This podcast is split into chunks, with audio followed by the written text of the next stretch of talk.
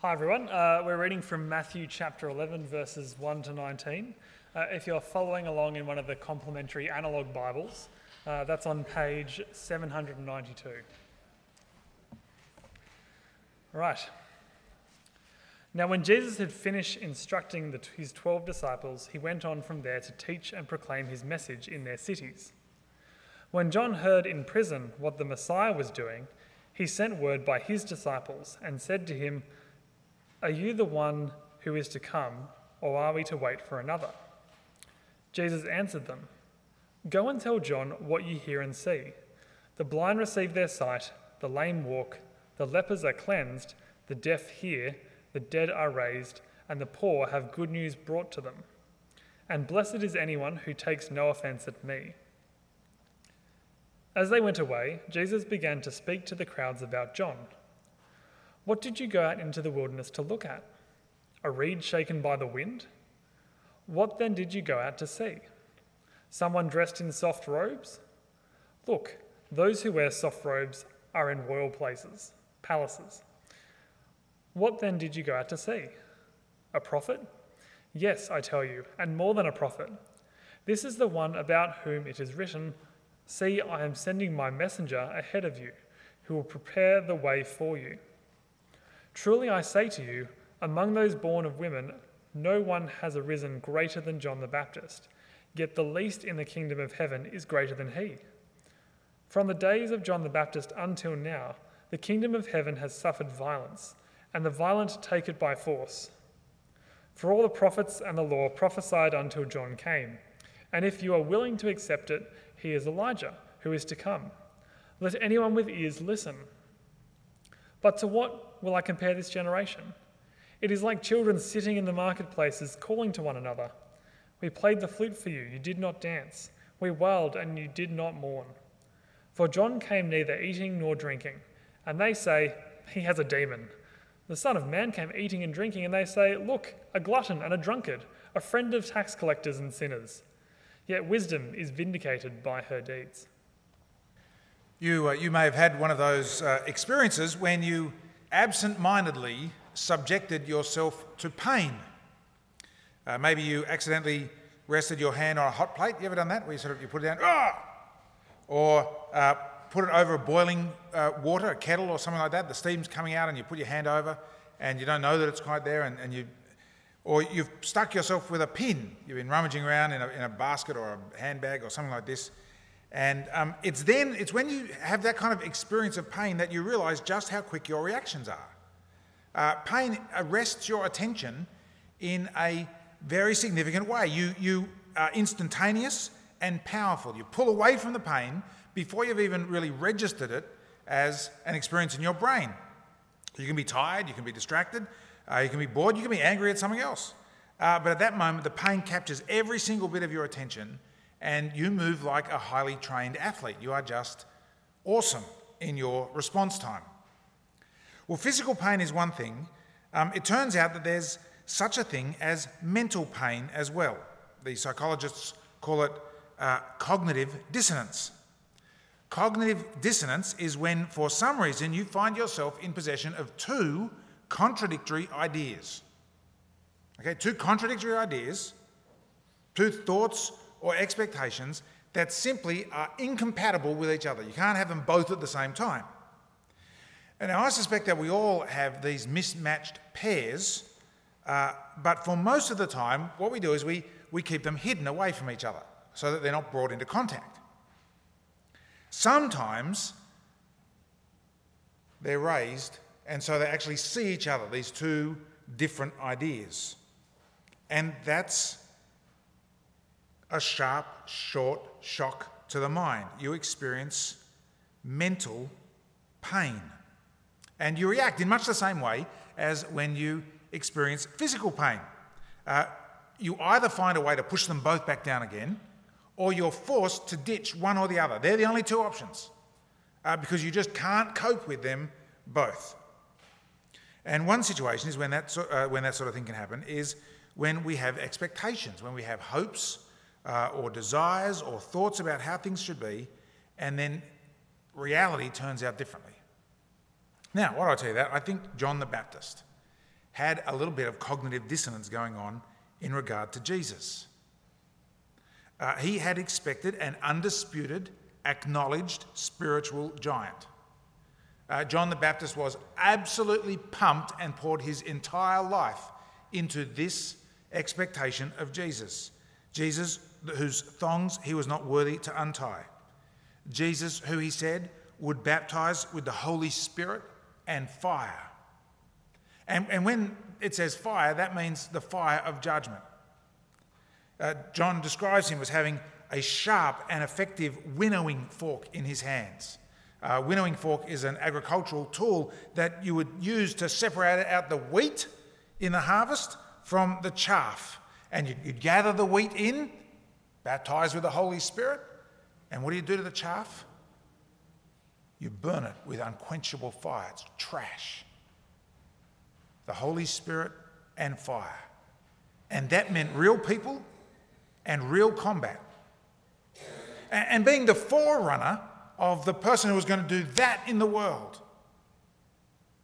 Even being the rejected and despised forerunner, like John was, was a deeply empowering thing. You know how the game is going to go, and so you can cope with anything that's thrown at you.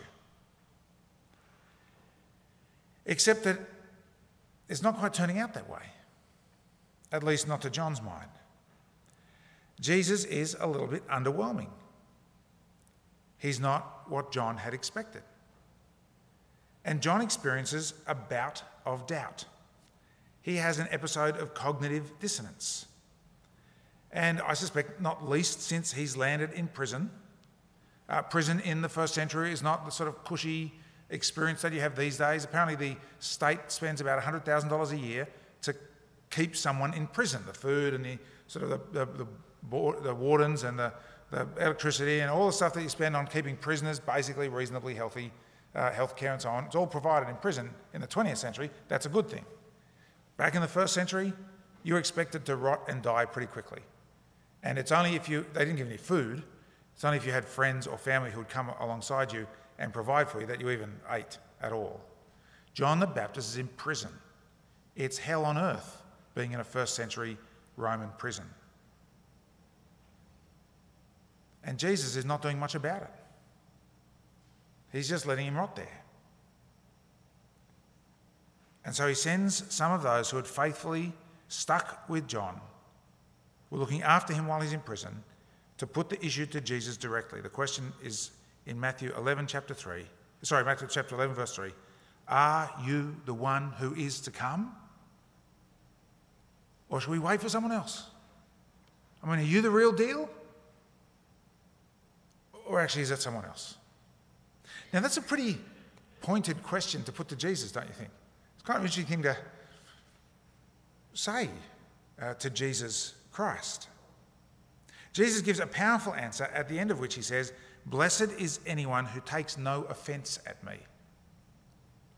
Uh, the word offense uh, is, uh, we have it translated in English, is actually much stronger in the original language. Um, in, the, in the Greek, it's literally scandalon. Blessed is anyone who is not scandalized by me, who's not outraged by me, who's not furious at who I am and what I've come to do. Blessed is anyone who's not caused to stumble and break things.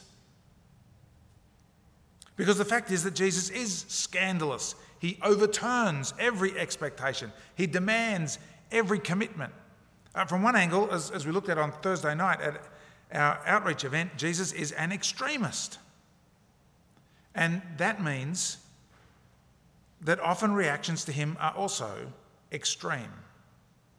I think we're seeing that in the culture today with a change uh, from a more or less moderate indifference to a deep distaste for Jesus.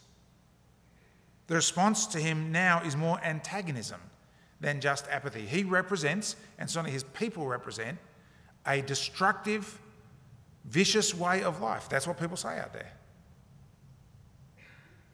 And what we see in this incident are three alternatives, three different postures towards Jesus, seen in uh, John the Baptist, uh, then the crowds, and then uh, finally the response that Jesus wants. So I'm summarising there under faithful doubting, faith less doubting, and then beyond doubt. The kingdom and violence. So, firstly, then, faithful doubting. Uh, it's often the case that uh, suffering lowers the water level in our lives, I think. Uh, it lowers the water level, it shows what's below the surface in our souls. Uh, this has been a pretty interesting week in the life of St. John's. I, I think maybe once or twice uh, before, in uh, the, the, 13 uh, and a bit years that I've been here, there have been weeks with this many sort of pastoral crises in the life of the church. But, but this is right up. I've had as many, if not more, phone calls and emails and texts with people having real pain, really deep, struggling pain uh, in their lives.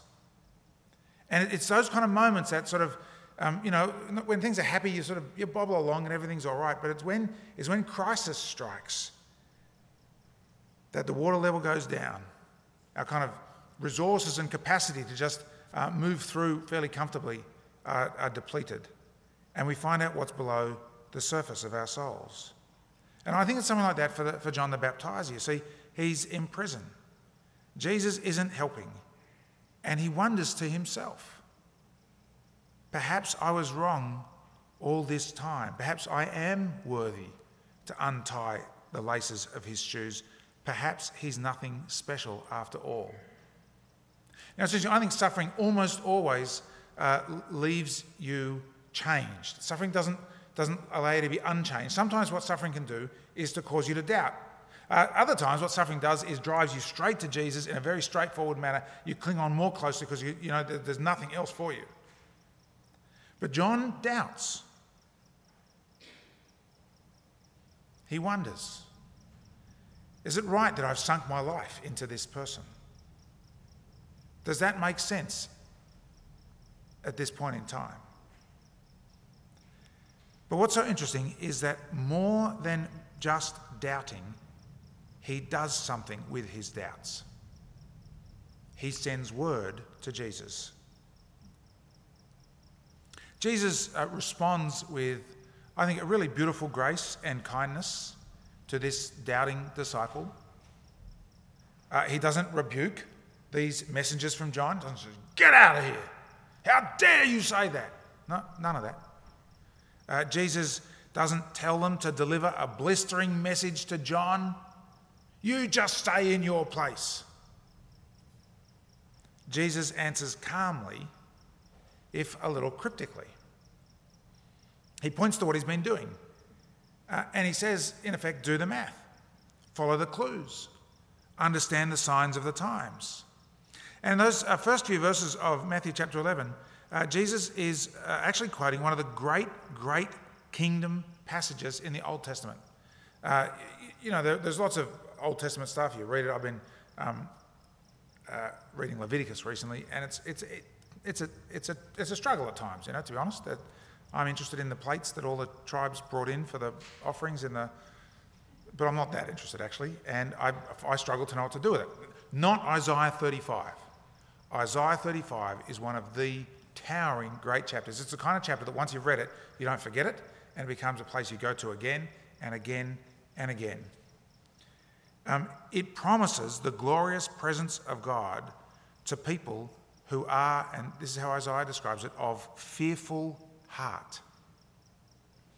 Of fearful heart.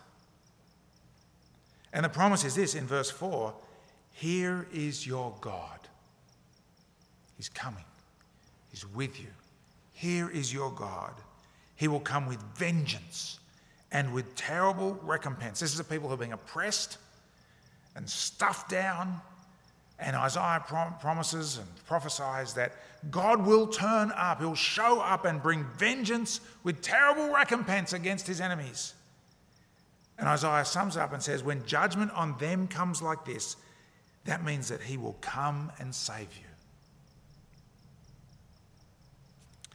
And when that happens, Isaiah says, the eyes of the blind will be opened and the ears of the deaf will be unstopped. Which is exactly what Jesus says is happening in him right here and now. Do, you see what Jesus is saying? He's saying that the, the presence of God is here. He is the presence of God. Come in vengeance and with terrible recompense to save you. Even, John, if it's not taking the form that you expected. We'll come back to that in a little while. But Jesus says, don't confuse the form for the fact. And seemingly they're satisfied, these disciples, and they, they take their leave. They go back to John. Now, what I want you to notice here in particular um, is that faith and doubt are not, in fact, incompatible with each other. It is quite possible to doubt within faith, to have unanswered questions, to, to have even mental pain. In fact, I might go so far uh, even as to say that if you don't at times have unanswered questions and mental pain, if there's never any doubt for you at all, then it might be that you lack humility, you think you've got everything worked out. Or it might be that you haven't actually kind of really embraced the realities of this world. You've kept it all pretty neat and tidy. But there's a lot that would cause us to ask this question of John, don't you think? Are you the one who is to come? Or should we expect another? And Jesus doesn't turn away this kind of faithful doubting. Because you see, what constitutes faithful doubting? The key is what you do with your doubt. Faithful doubting goes to Jesus. He can handle your doubts, He can cope with your tantrums. Faithful doubting pursues answers and hunts down the truth. Well, that's very different to the doubter who loves to doubt. Uh, it's very interesting. Uh, there's a kind of doubter who actually has an immense confidence. It's a confidence in how clever they are in their doubting. And you might have met people like this. You see, that's exactly what we see as Jesus interacts with the crowd. Point two faithless doubting. Pick it up at verse 7. As they went away, Jesus began to speak to the crowds about John. What did you go out into the wilderness to, to look at? A reed shaken by the wind? What then did you go out to see? Someone dressed in soft robes? Look, those who wear soft robes are in royal palaces. After John's disciples leave, he asks them what, uh, uh, he, he turns uh, to another set of disappointed expectations. Uh, this time it's the crowd, and he asks them what were they hoping to see when they went out to see John. Uh, but to get the point of Jesus' rhetorical questions, uh, which all assume the answer no, we need a bit of background. So um, imagine if you'd never uh, seen any kind of mass media or publication before at all. No, uh, no radio, no TV, no newspapers, you've never seen a book, you've never seen a picture, you've never seen a painting, not a photograph, uh, not a film, nothing. You've never seen any kind of form of mass media at all. How, how as a ruler, are you going to communicate? You're you going to let people know who rules things around here? Well, what's something that everyone has? And the answer is what something that everyone has is coins. And so the only form of mass media in the ancient world was coinage. And in the first century, uh, it was on their currency that those in authority said what needed to be said about the way things were. And we have many coins from the ancient world with the picture of the ruler on the coin. Because the coin is money and the ruler is on the coin, and that says, I run things around here. And in fact, if you take out a coin that you've got right now, guess who you'll see on the coin? That'll be Lizzie right there. She's the queen, right? She runs the joint. Interestingly, in deference to the Jewish scruples about putting the image of a person on a coin, uh, the ruler at the time of Jesus, a, a man by the name of Herod Antipas, had instead chosen a symbol to put on the coin rather than his own picture. And specifically, it was a symbol of a common Galilean reed, a plant, swaying in the breeze. Uh, there were acres and acres of these reeds uh, by the Sea of Galilee. And um, it was a symbol that evoked the beauty and the fertility and the plenty of the area. And, and by putting that symbol on the coin, Herod was saying if what you want is prosperity, if what you want is this kind of fertility and safety and security, then I'm your man. I'm your man. So, when Jesus says uh, to the crowd, What did you go, go out into the wilderness to look at? A reed shaken by the wind. What he's saying is, Were you after just another standard, typical, mass produced Herod style king? A ruler, another politician, someone who's going to promise a lot and deliver very little? Is what you're after some sort of aristocrat wearing soft robes, dressed in finery? Surely you wanted more than just another one in that production line. Surely what you wanted was a prophet. And the answer is yes, yes, that's true. But they got more than what they bargained for, verse 9. What then did you go out to see? A prophet? Yes, I tell you, and more than a prophet. Because this is one about whom it is written, See, I'm sending my messenger ahead of you who'll prepare your way before you. Truly, I tell you, among those born of women, no one has arisen greater than John the Baptist. Yet the least in the kingdom of heaven is greater than he. Yes, John was a prophet, but in fact, he was the greatest of all the prophets. In fact, greater than all the people who had lived prior to Christ. Indeed, John was more than a prophet in the sense that he actually played a vital role in events. He doesn't just speak about those events. Uh, a little later on, Jesus makes it clear that he's the Elijah figure, promised by the prophet Malachi in the Old Testament. The Elijah figure who will prepare the way, he'll actually uh, make ready the path, he'll lay out the red carpet. And of course, what's really interesting here is that although Jesus is referring to John the Baptist, the person he's really speaking about is himself. Because in Malachi's prophecy, it's perfectly clear for whom the Elijah figure was preparing the way. Who, who's, who's he preparing the way for? He's preparing the way for the Lord. The Lord. And Malachi says that the Lord will suddenly come to his temple. It's exactly the same promise. It's always this promise, actually in the Old Testament. That the great hope of the people of God is that God Himself will come personally to them. That's what Isaiah said. And so here Jesus is inviting people to put two and two together. John the Baptist is the greatest of all the prophets. He's the one who prepares the way. Whose way does he prepare? He prepares Jesus, uh, sorry, the Lord's way. But who does John say he's preparing for? He points to Jesus which makes Jesus the Lord. That's what Jesus is saying here. Which is why, even the least in the kingdom of heaven, any, any one of us here tonight, actually, the least in the kingdom of heaven is greater than John the Baptist, the greatest of all Old Covenant people. Um, it's for the same reason that the least member of the royal household, say Meghan, right?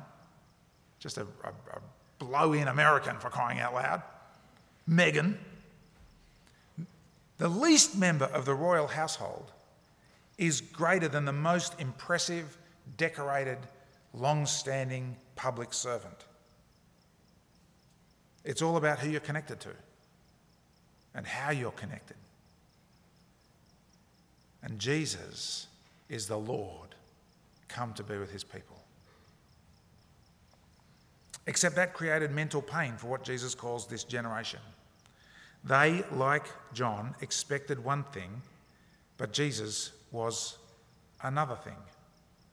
But unlike John, instead of pursuing the truth, they simply sit on the sidelines listening to their iPhones. Verse 16 but to what will I compare this generation? It's like children sitting in the marketplaces and calling to one another, We played the flute for you. Uh, and you did not dance. We wailed, and you did not mourn. Jesus speaks of this generation, not generals, this generation. Uh, and he, he, says they're like a bunch of small kids uh, playing games in the marketplace. Okay, they're a bunch of kids playing dress ups. All right, that's the game that they're playing. Their pretend game includes, uh, as it often does, uh, significant things like a wedding and a funeral. And at a wedding, music would be played and dancing enjoyed. That's what happens at weddings. At a funeral, the professional mourners would be brought in who would wail in a way not dissimilar to what we sometimes see today in a Middle Eastern funeral setting. And the, the, the little riddle that Jesus tells is that in neither case, either when they're supposed to be playing the, the wedding in their game or when they're supposed to play the funeral dress up in their game, the kids sitting uh, on the sidelines won't get involved. They won't play the game. They simply call out to one another, refusing to get up and play. And then Jesus explains this riddle in verse 18. For John came neither eating nor drinking, and they say he has a demon. The Son of Man came eating and drinking, and they say, Look, a glutton and a drunkard, a friend of tax collectors and sinners. Yet wisdom is vindicated by her deeds. Jesus takes this game, the, two little sub games that they're meant to be playing, right? Funeral and wedding. Jesus takes these two little games in inverse order. Uh, the last group of sideline sitting children were those not playing the mourning game. In, in a sense, that's John. That's the game that he came to play. He came mourning, calling for repentance, seeking to turn the hearts of the children to their father. He came eating no bread and drinking no wine. His was a message of repentance for the forgiveness of sins. But this generation wouldn't play the game, Jesus is saying. They wouldn't recognize the rightness of his tune. They wouldn't own their own sins. They wouldn't take responsibility for themselves and then realize that they couldn't handle that responsibility and they needed forgiveness from God.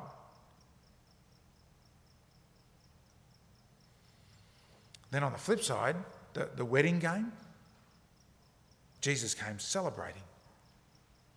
This is the Lord Himself bringing the day of Jubilee, setting the captives free, announcing and enacting the year of the Lord's favour, doling out grace to people, bringing healing and fruitfulness into their lives, pouring out mercy to sinners like you and me in outrageous proportions. And what does this generation do, Jesus says? Well, again, they just sit on the sidelines. They won't see what's there to be seen. They simply accuse Jesus of being a party animal, a drunkard and a glutton, a friend of tax collectors and sinners. And they're scandalized by Jesus. Jesus concludes by saying that wisdom is vindicated by all her deeds. That is, there is a way of wisdom that shows uh, that's shown to be right by both John the Baptist and by Jesus, by John the Baptist who knew to mourn when mourning was right, and by Jesus, who knew to dance and celebrate when dancing was right.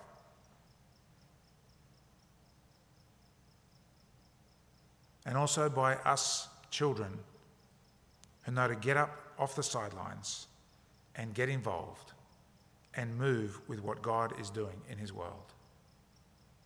That's wisdom. Which leads to the final point Jesus' call to move beyond doubt. You see, right in the middle of this uh, whole section is one of the hardest uh, sayings of Jesus, I think, to understand in the Gospels, which is in verse 12. Uh, did, you, did you puzzle as you uh, read it? Uh, from John the Baptist till now, the kingdom of heaven has suffered violence, and the violent take it by force.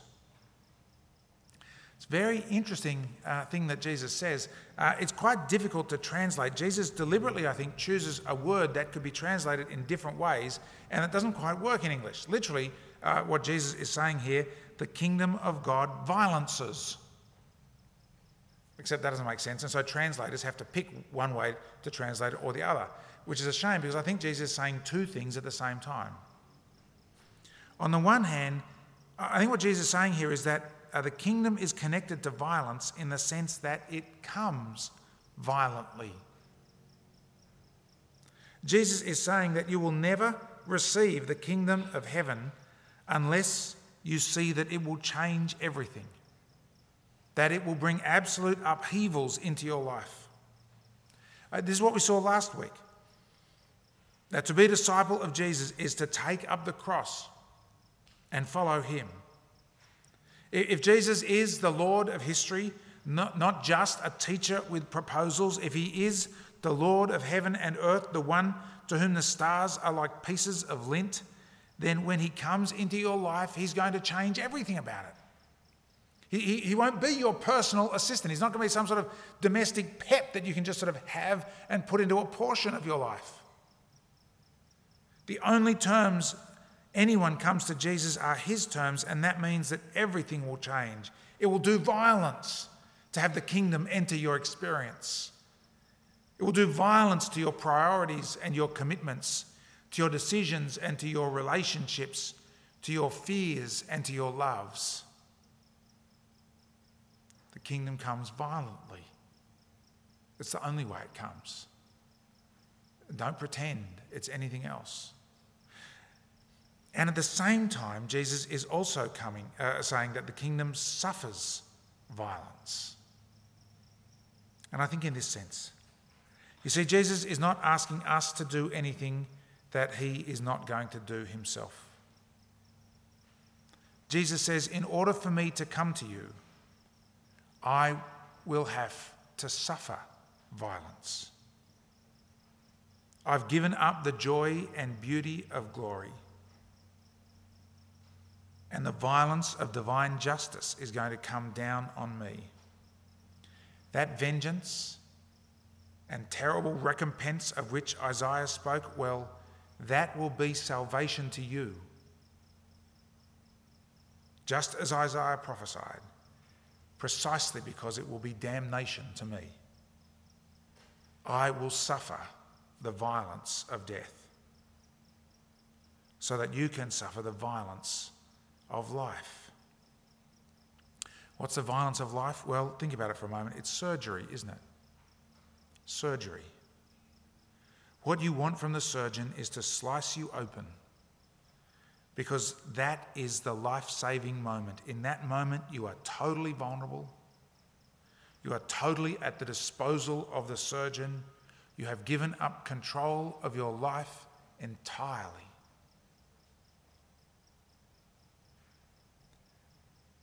And that is the mark of Christian faith faith even beyond doubt.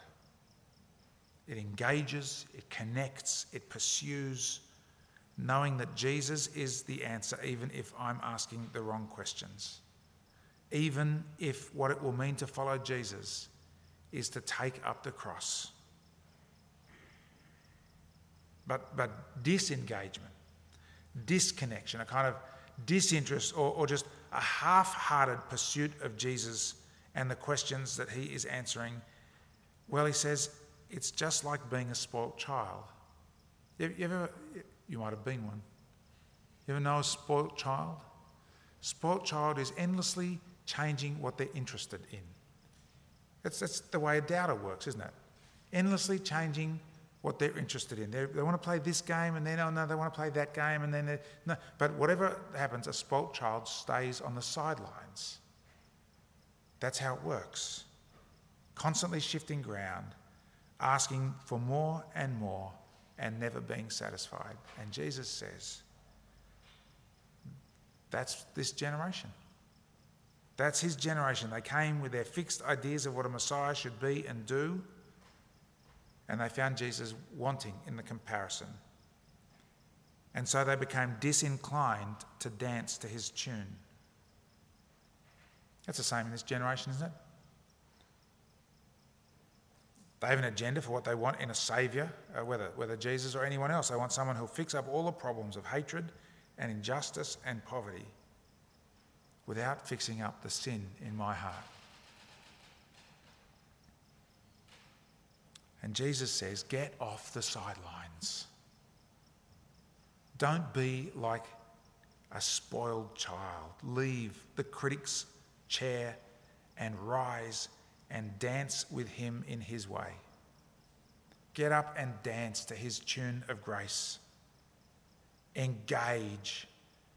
Make an involved response that joins in his program of eating and drinking in celebration and joy that the kingdom of God has come near. He says, You be my people, and you be a pocket of resistance to the ways of this world. In misery and hatred and cynicism. Give yourself wholly over to grace. The grace of God in the face of Christ. The grace of God, which means that our sins are forgiven because He has borne the vengeance. The grace of God that means our eternity is secure and we are loved by the God of the universe. The grace of God that means that our souls are full no matter what our circumstances, even when we walk through the valley of the shadow of death. For you are with me. You're with me. The Lord is here. And grace which enlivens us to be ambitious, really ambitious people, ambitious for ourselves and ambitious for others to live fully human lives in the grace of Jesus Christ, redeemed and restored. And Jesus says, wisdom is vindicated by all of her deeds. There is no circumstance, there is no situation, there's no person who cannot be brought alive by the music of God. He sends us out as we go in mission to speak and enact the kingdom of heaven. We're his sent disciples. And Jesus says, make sure that you are not like those marketplace kids just sitting on the sidelines of God's great grace. Don't do it. Get up and dance with Jesus. Let's pray.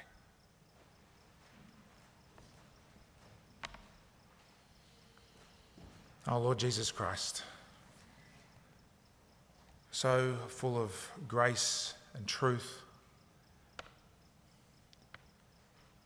The Lord with us. Strengthen us, we pray.